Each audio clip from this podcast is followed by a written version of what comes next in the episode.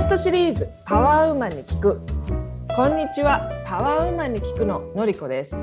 このシリーズはパワフルな女性の皆さんとの会話を通じてそのパワーをお届けすることを目的とする対話シリーズです。本日のゲスト国岡京子さん。京子さんは愛知県出身。八重山地方に来てかれこれもう30年になるそうです。現在は西表島にお住まい。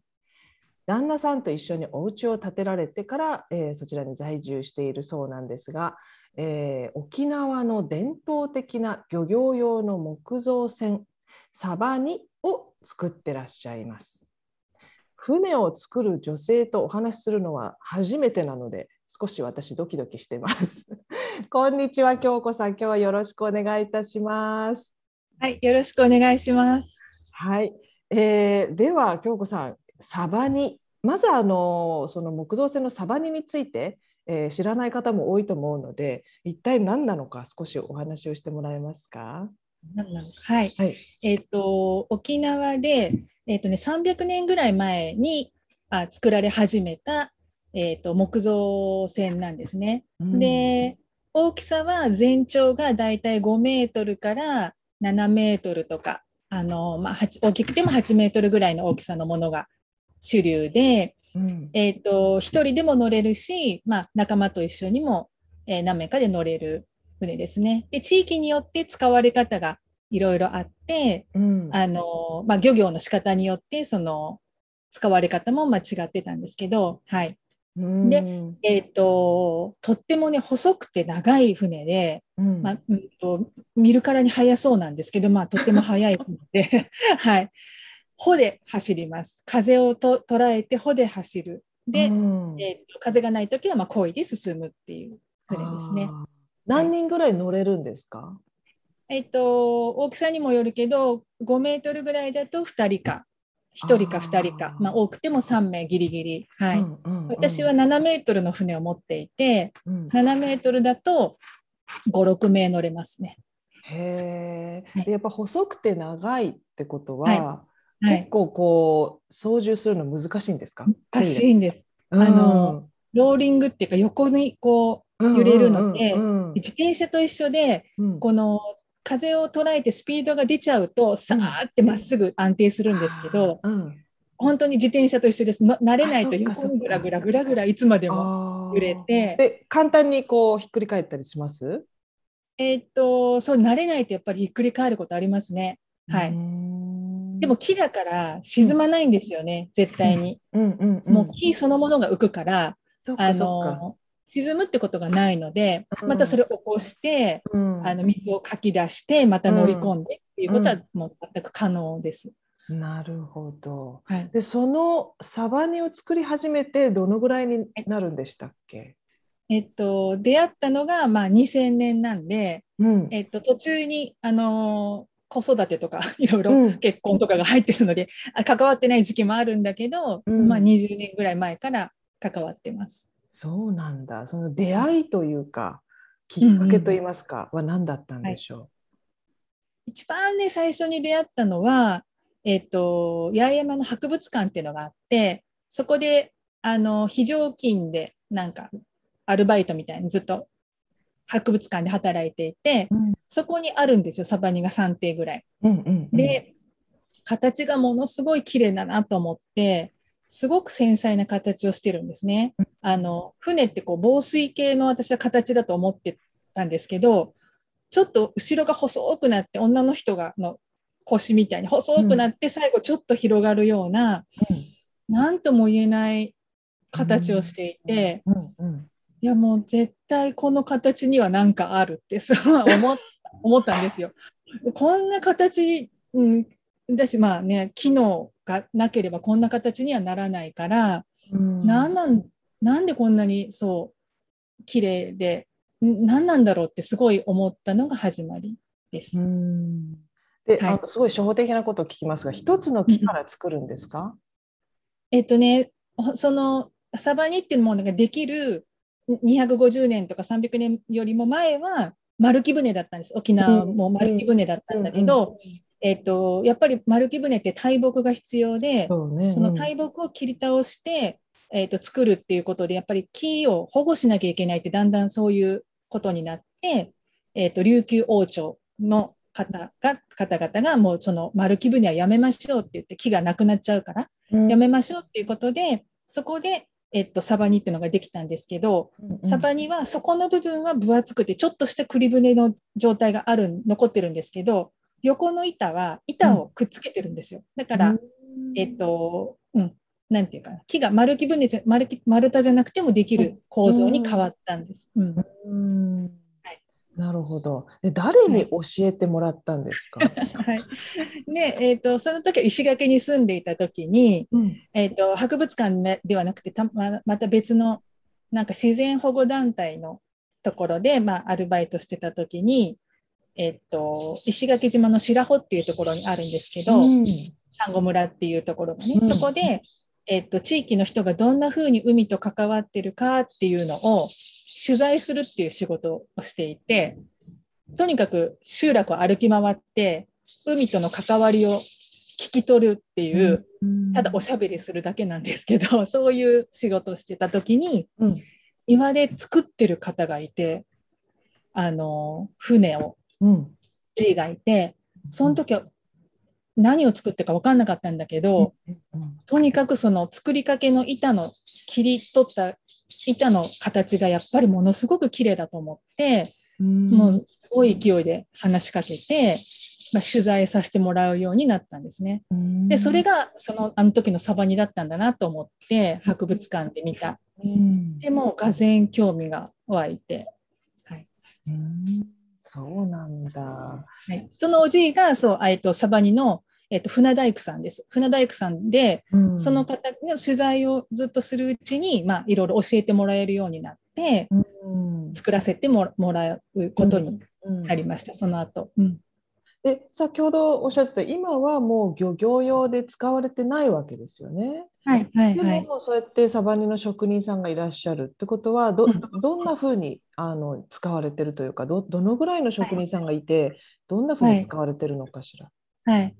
えっと本当にもう2000年まではもうずっと注文も何もなく、もう廃れる一一方だったんですけども、うん。えっとやっぱりこの船の好きな人は多分サバにすごい魅力があるもう機能がすごい高い船なんでなんとかこれを残せないかってことで、うんえっと沖縄本島の座間味島の方でサバニのレースっていうのを、まあ、愛好家の人たちが始めたんですね。うんでそこで2000年からレースが、まあ、始まってで、えっとやっぱりすごもう何倉庫とか浜とかでも朽ち果ててるようなサバニをみんなが直して乗り始めたり、そういうかもう本当に少ない船大工さんに、まあ、注文がだんだん入るようになってきてそこからこうどんどんこう見直されてるうですね。うん船大工さんは今現役で作られる方は沖縄本島にも 2, 2人ぐらいかな。うんはい、私、うん。八重山諸島でも私の師匠ももう90を超えてるので、今は作れないんですよ、もうあのごあのご自宅にいて、うん。あのうんうん、作ることはまあ今もうしていなくって、うんその次の世代ですね、私とか、うんその人たちから教わった次の世代の船大工さんたちが、ようやくこう目を目を出すというか、うん。そういう方がまあ3、4名いるっていうぐらいですね。はい。なんだ。でもすごく貴重ですね。すごく少ないですもんねやっぱりね。そう。日本の和船っていうのはもうやっぱり加工なんかなくなっていくっていう道をみんな歩んでいてうん。やっぱり使われないともうね。どんどんなくなっていっちゃう。中で、うん。まあ、サバニはかろうじてこう今上向きになろうとしてるうん。はい。状態かと。そのじいじと出会って割とすぐにもう勉強し始めちゃったんですか？私ね学校で木工とかを習ってたからおでおじいがすごい気さくなもうねちょっと頭がやっぱり柔らかいっていうかうん。もうどんどんやれどんどんやれって言って大事な その伝統の船なのに私どんどんもう作業手伝わせてもらってて、そうそうそう。でまあやっぱり木工やってたからちょっとあの普通の人よりは慣れてるので、うん。もうどんどんやれどんどんやれって言ってうん木工やってたってことは、もうなんか基礎がすでにあったって感じですよね。そうそうですね。木を触るのは全然慣れてたし、うん。はい。だから。なななぜ木工やったって覚えてます？ななぜ木工やってたか？うん、木工木工勉強したか。ら。うん、そうそうそ学校に美術の学校だったんです。でその中で何を選ぶかって時にやっぱ木を選んでう。一応木工は選択したけどうん。ほとんど彫刻みたいなことをずっとやってて木を掘ってたんですね。うん。そうそう。でサバニってその底の部分にちょっとその木を掘る作業が栗船のなんていうのうん。部分が残ってるから、もう掘る作業とかはもうめっちゃ得意みたいな大好きな感じで。そうそう。だだからすごい私もすごい親しみがもうすぐ入れるっていうかうん、そういうとこがあった本当ですよね。なんか待ってましたって感じですよね。もうね。ほぼそうそうでもそうですね彫刻だからその形を見るのもすごい好きだし、うん。こう骨格とか見るのもすごい好きだったから、なんかすごいもう全然あだからその博物館で見たときにそういう目線でもう見たわけですね。なんてそうかも美しい。そうかもしれない。ううんんうんうん普通の人は船見てこう美しいとか美しくないとかあんまり思わないかもしれない。そうかな。そうかもしれないけど。うんうんうんうん目線が違う。うん、そうなんだ。はいでその、えーその作る作業、まあ、今うん現在、えー、とサバニを作ってでそれをそれをどういうふうに利用されてるのかな京子さんは。はい。えっ、と、西表に引っ越して住むようになってから、まあ、ちょっと子育てが一段落というかね、子供が小学生になってから、大きい7メートルの船を作ったんですね。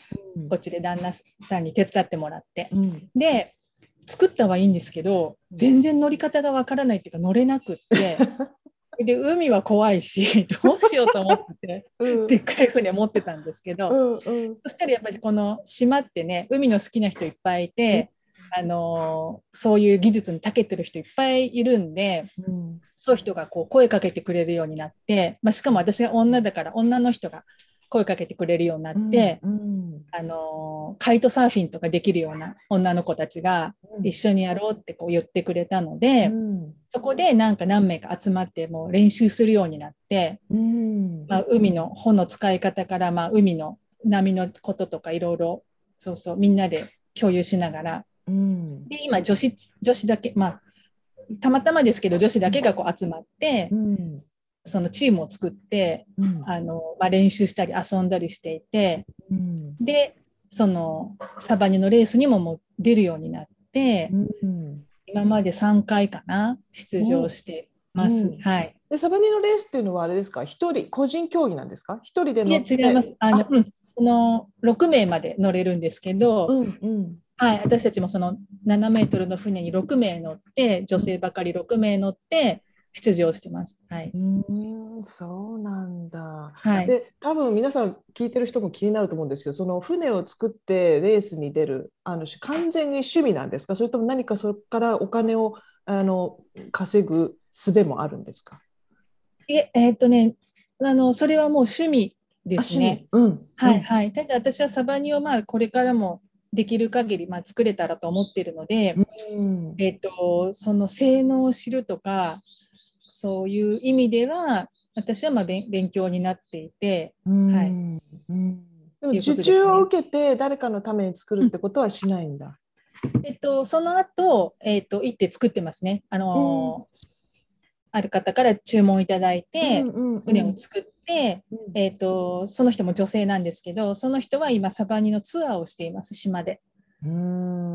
はい。あの、観光客の方を乗せて、うん。うん、あの、海を回ったり、シュノーケルしたりするツアーをしていて、うん。はい。うんうん、西表島の周りのあのふ、えー、と海っていうのは穏やかなんですか？そのサバニにちょうどいいんですか？それとも。あの、リーフがあるから、リーフの中はもうサンゴ礁とかで、うん。あの穏やかで、うん。まあそこからちょっと外に出ると、まあ、波もあるんですけど、うん、でも、まあ、うん穏やかな日を選んでうんやってますね。うんはい。うんそうなんだすごいですね。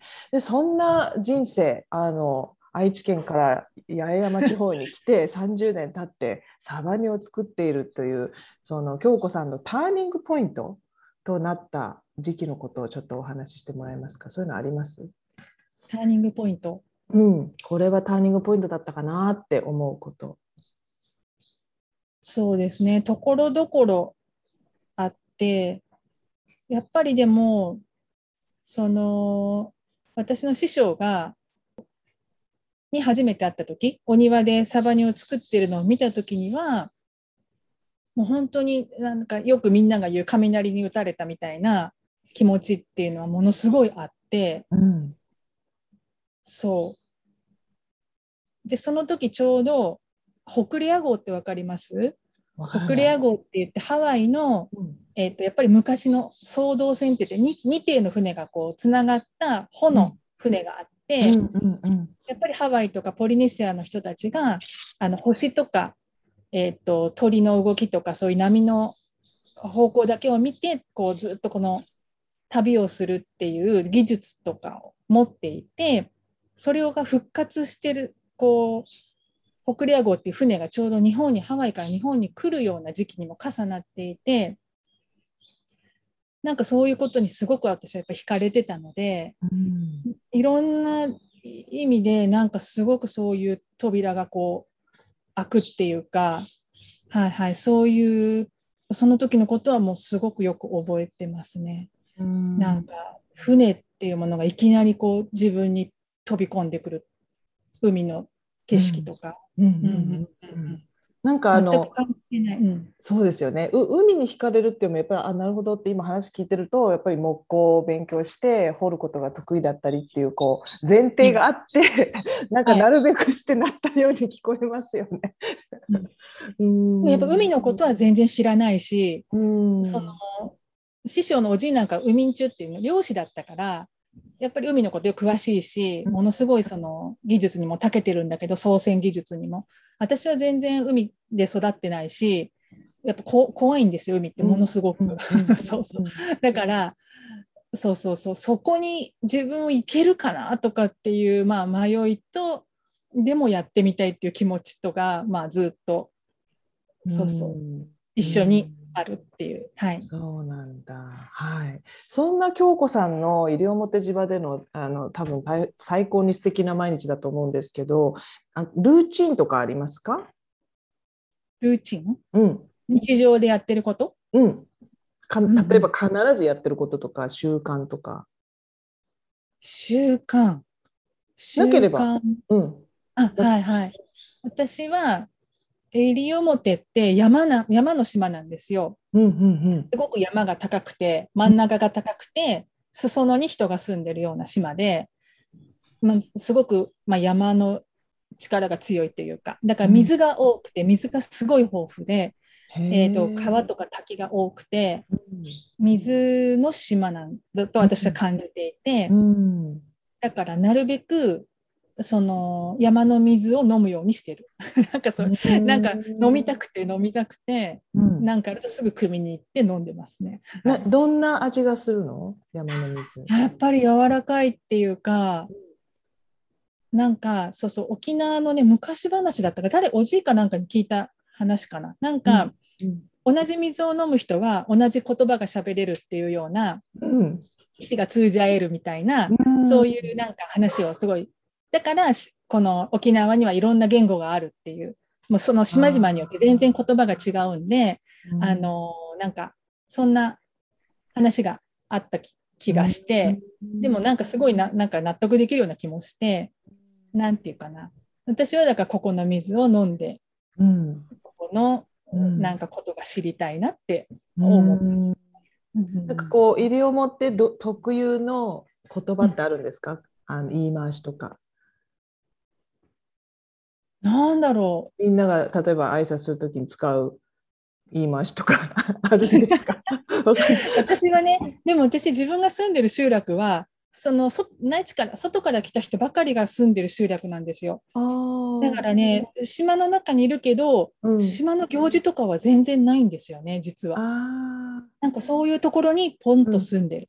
あ、なあの泣いちゃーってちょっと別言うんだよね。泣いちゃーってんだよね。うんうんうんうんだから住みやすいといえば住みやすい。うんあのちょっととん別の集落行くともう一年中その無形文化財みたいな行事がこうずっと続く集落もあってそれはそれでものすごく多分縦のつながりが強くって、うんたくさんこう教えてもらえたりこうなんていうかな助けてもらえたりすごくこうなんていうかな安心できる世界ではあると思うんですけど、まあうんいそでも忙しいっていうのもあってうんはい私の集落にそういうのが一切ないところにいるので、あんまり方言とかで喋ってないですねだから全く。ああそっかそっか。うんうんうんうん移り住んだ人が多いからね。うんうんそうなんです。はい。うんでも本当ですよね石垣島ってに日本全国からあの石垣島っていうか石あの八重山地方はに日本全国からいろんな人がいますもんね。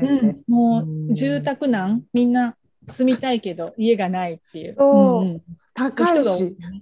そうなんです。うん。ね、でも割とあれですよね、その石垣島に私がいた時思ったんですけど現地というかろの人は、えー市内に住んで割とこううん。市内から出ない、であの内地から来た人たちは結構いろんなところにこういらっしゃるっていう印象をちょっと受けたんですけど、うんうんそうかもしれない。やっぱり内地から来る人はね、海とかうん、山とかに憧れてくるから、そういうとこに近いところに住みますよね。そうよねちもすごいもうね、歩いて30秒ぐらいのとこが海なんですよ。うん、はい。いやー作業が終わると、そのルルーティンで言えば作業が終わると、うんもう作業着のまんま、ほっこりだらけの木靴だらけのまんま、海にそのまま飛び込んで、はい。っていう生活です。で、申し訳ないけど、なんかほこりを落として、うん泳いで、うんで、シャワーを浴びて、そうそう、ご飯を作る、夕飯を作るみたいな。ああ、普通じゃないですね。非日常ですね。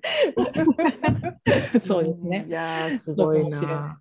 うん、で、本当あったかいですもんね、ずーっとね。あったかいけど、うん、最近夏はこっちの方が温度低いですよね。それも変わってきてるなと思って。そうなんだ。うん、夏って内地の方がずっと気温が高いっていうか、高い。こっちはやっぱり森とかが山があるから、気温で言ったらちょっと低いんですよね。うん。なんうん。うん。ある安定してんですよね。こう高い温度であんまりこうこれがないっていうか。ね。はい。うん。まあ、だって気候がちょっとやっぱ違いますもんね。うん空気というか。うん。はいもう戻れないでしょ、多分京子さん、ほ本当に。どうだろう。わかんない戻りたい？わかんない。なんかもうね、私の中に全部染み込んでると思うんですよね。うんだからなんていうかな。いどこか別のとこに来てるっていうよりはもう全部知らない間にもう私の中に巡ってしまってるんだろうなっていう気持ちがすごいあって、うんだから、えどこかに行っても大丈夫かも。私の中にある。っていう気持ちはだいぶある。うんうんうんああ、なるほどね。もうだから、その海も風ももうあなたの中にあると。あうんもうあるなってすごい思うことがそうあありました。うんはい、じゃあもう完全に京子さん自身がパワースポット化してますね。いやなんだといいな。それをせっかくだからこれがみんなに届けられたらいいな。はいはいうんでそんな、えー、京子さんその船以外に何かこう自分が大好きなものってあります？そうですね。船以外大好き。まあ、船に関係してるかもだけど、うんあのーやっぱりチームで今動いてるので、うんうん。その一個の船の中で起こるうん。関係っていうのがすごく面白くって、うんうんやっぱ家族みたいになってくんですよ、どんどんどんど。うんんうん。生死を、生死に関わってくるんで、なんかあると。だから、すごい根底のところでも、なんか全然意見が合わないとか、そういうこともあっても、一個の船に乗ってると、そこはなんなんかそれでも最善を見つけなきゃいけないっていう状況がどんどん出てくるので、うん。なんていうかな、すごい家族みたいになってくるっていう、そのつながりが私はすごい今大事っていうか面白くて、うん。なるほど。あだ面からあれですね。あの例えばチームビルディングとかチームの話をするときに我々は同じ船に乗ってるんだからっていう言い回しがあるじゃないですか。うん。うんうんううん。ん。そそれはまさにそこから来てる リアル、リアル。うん。いやなんかそういうふうに大人になってからそういうふうにつながれたのはうん。すごく嬉しい、嬉しいというか、うん、うん。素敵だなって思いますね。大変なことももちろんあるんだけど、うん。うんうんはい。うんうんうん、でそんな京子さんそんな素敵なとこところにいながらへこんだりすることはありますか？あありますあります。やっぱりえっとなんかすごく狭く思ってしまったりとか、まあうん。まあ、実際島だからねあの自分で海を渡らない限りまあ一つの世界にいるんだけど、でもやっぱり心がすごくちょっと折れた時にうん。すごい狭いと思ったり、うん。えっといやもう、うん、なんかそういうことはありますね。うんうんうん、でどうやってそこから自分は常に回復してると思う、えっと、すごい大好きな場所があって、あの、まあ、あんまり人が来ないような、ちょっとしたこう洞窟みたいなとこなんだけど、あなんかそこに行くと、なんかこう、えっと、自分がバラバラになる なっていう、うんうん。そういう感じがすごいするんですよ。細胞がもうバーってバラバラになって、うん。もう一回、もう一回まとまって私になってっていう再,、まあ、再生っていうのかな、うはい。んそれですごく気持ちが現れることもあるし、うん。あとはもう実際に海を飛び越えて、あのー石垣とか行けばまた別の、あの友達がいて。うん。そうそうそうそう。そういうとこでもう思いっきり喋ってああの泊まって一人で行ってね泊まって喋ってっていうのはすごく気分転換になってますね。うん。はいそうなんだ。その洞窟行ってみたいですね。ね、いっぱいあるんですけど、まあ、ん。洞窟っていうかね、海岸にはいろんな、まあ、場所みんなそれぞれ多分島の人はね好きな場所があると思うんです。うん。なんか滝とかねきっと川とかビーチとか。私はそこがとっても好きで、はい、あ鳥？鳥さんね。聞こえる？聞こえる聞こえる。うん。聞こえる、はい。うん、動物の声でね最初寝れませんでした。すごいうるさいもんね結構ね。そうかも。うちまたすごくて暴風林の中にあるような家だから、うん。鳥がものすごくてもう高小便がもう恐ろしいぐらい家の周りで子育てするんですけど、うん。はい、ああ、はい。そうなんだ。いやすっごいあの大合唱された時期があって私たちが石垣島にいた時に いやー鳥がうるさくて寝れない。ね、なんか話し声が聞こえないぐらいの時ありますもんね。そうそうそうそうそう。でなんかあのなんていうのかな。そう聞こえちゃうんですよね。締め切ることができないっていうかねなんかそこらにいるじゃないですか。で突然ある時間帯になったら牛がなんかもうもう言い出して みたいな いろんな動物カエルとかね。そう、はいカエルとかね。いやー、懐かしいな、行きたいですね、またね。はい。では、そろそろ、あの、もうすでに、あの、自然と交信している京子さん、えー宇宙の菅子さんと交信する時間が来たんですけれども、う菅子さんに聞きたいことは何でしょあなんで聞いていいんですか？うはい、どうぞ聞いてください、ここでもう一度。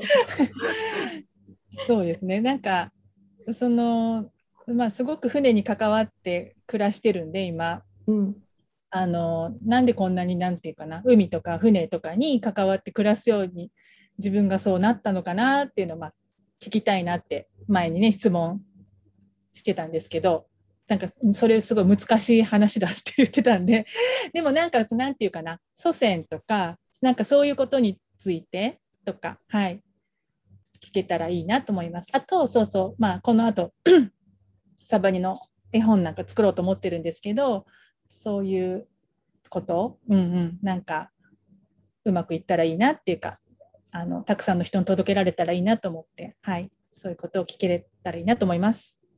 はい、ありがとうございます。はい、はい、あの海とかあのそういうね、まあとりあえずあのちょっと船サバニにどう、えー関係してるのかなっていうのをちょっとあの考えてっていうかね鑑定をしたんですけれども、あのそもそも京子さんって、えーパイオニア精神がすごく強いんですよね。どっちかというともう社長さん的なだから自分が何かをスタートするぞっていうあの方なんですよ。そもそも。誰もやってないようなことをね、先駆者として。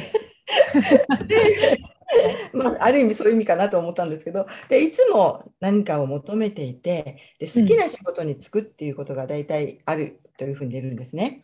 はいで直感がすごい強くってあの他に真似のできないアイディアっていうのがすごく豊富な方なんですね。で得意な才能と責任感からの選択をまずされるかなと思うんですけれどもあともうすんごいロマンの方なんですよねもう夢とロマンに溢れてて、でそういう世界を引き込んででご先祖さんともやっぱり関係がすごく強いんですね。はいはい、でやっぱりあのその中にはやっぱ信仰心っていうのも含まれてて、やっぱりそういうなんかこう見えない力とかそういうものもやっぱり大事にされていらっしゃると思うんです。であの音楽絵画、え創作に没頭する世界を持っていてなのであの創造性が活かせる仕事とか技術を生かす仕事あと芸術家文筆家音楽家とかですね、まあ、クリエイティビティのあの必要なアーティストっていうのがやっぱりお仕事として向いている方だと思います。はい、であの海海とかその木とかね、あの接点が強いと思うんですね。で、えー、京子さんの、えー、五行って、まあ、みんな木と火と土と金と水5つのエレメントで死な万象でできてまして人間もそうなんですけど京子さんはですね木の人なんですよ。へえー、うん、ベースが。はい、で下そして水がないんです。水がない？ない。ないの？だからおかしいけど足りないんですよ。へうん、だからそもそも木がベースにあって、ない水を求めてらっしゃると思うんですよ。無意識の世界。へはい、でさらに創作というあの得意なもう本能的、えー、求めるものがそれですからあとあと得意でもある分野ですからまあもうやっぱりそのねあのバババピピッときたっていうねもうもうレレアしてレア化してレアってしまったっていうもうそもそもやっぱりそれにあのそういうことが好きっていうかねやりたいという欲がもう根底にあったのがやっぱり出会ってしまうわけなんですよそういうのって皆さん。やっぱりこうなりたいなこういうの好きだなって言ったらそういうタイミングがみんな来てそっちの道に進むわけなんですよ。専門家って多分。はい、でそういうことがやっぱりその美術館なりいろんな人の師匠の出会いなりにあってあやっぱりこれって私のこの美的感覚もすごく高いからなんか美しいしすごく独創性だしってもうドンピシャにはまっちゃったんだと思います。はいであとはあのー、すごくね、あのー、市中水明で出てでも出てますけど見た感じはソフトにすごく、うん、もうねのんびりなんかこうねニコニコっていう風に見られるっていうのは本当に出てて今お会いしててもああそうだなと思ってるんですけどうちにして秘めてるものがすごく激しいんですよね。激しくてでとても個性が強くってあの気象もちょっとねあの浮き沈みとかあと神経質な部分がちょっと終わりかと思うんですよ。難しさとかね。それがもう全然出てないから、あった初めて会った人はあの付き合うにつれてえー、って思うそうかも。そうかも。京子さんそんな人だったんだみたいなことになるんだけど、うん、だからそういうものをですねその木を掘るとか海に飛び込むとかそういうものであのあとロマンの世界に没頭する。そういうことで癒す中和する、ということをやってらっしゃると思います。はい、なんかすごくね自分のあの直感に従ってもうあの出会ったものとかにもう委ねて流れに委ねて素直にあの言っている。それが一番成功する方なんですよねやっぱ、うん、それにほあの背いたりいやいや違う違うと自分の本能にやっぱりね背くとやっぱうまくいかないし自分の本来やりたいことに進めていけないんだけど、はい、京子さんはもう素直にもう気持ちのあの、うん、ままに感じるままに進んで、うん、今もう生き生きとした人生を過ごしてると思うんですよね。そう。でで京子さんのこうね絵本を書きたいってどんな人に届くかなとおっしゃってたんですけれどもで届く方としては、まあ、ある意味京子さんのようなちょっとぶっんだ個性とか感性をね、えー、みんなね大切に気兼ねなく表現していいんだよ出していいんだよっていうことを、あのー、伝えたい。まあ、ななんかねやっぱりこれちょっと恥ずかしい言ったらあれだもんねこういうことしたらどういうふうに見られるかなとかそういうのでとどまってる人に全然やってんだよっていうことを伝える伝えたいというか必要としているところにあの、届くと思うんですね。そっか。はいはい。ででそもそもその人その人の追求がですね多くの人の本来自由である私たち自由であるっていう意識をその子の本を読むことによって呼び起こす戻してあげるというあの力があると思います。うんは、はいい、そんな感じです。ありがとうございます。いかがでした、うん、水が水がないっていうのがすごく驚いてなんか水がものすごい好きで本当に水をよく汲みに行くし水に触れてたくってあのよく水も飲むんですね。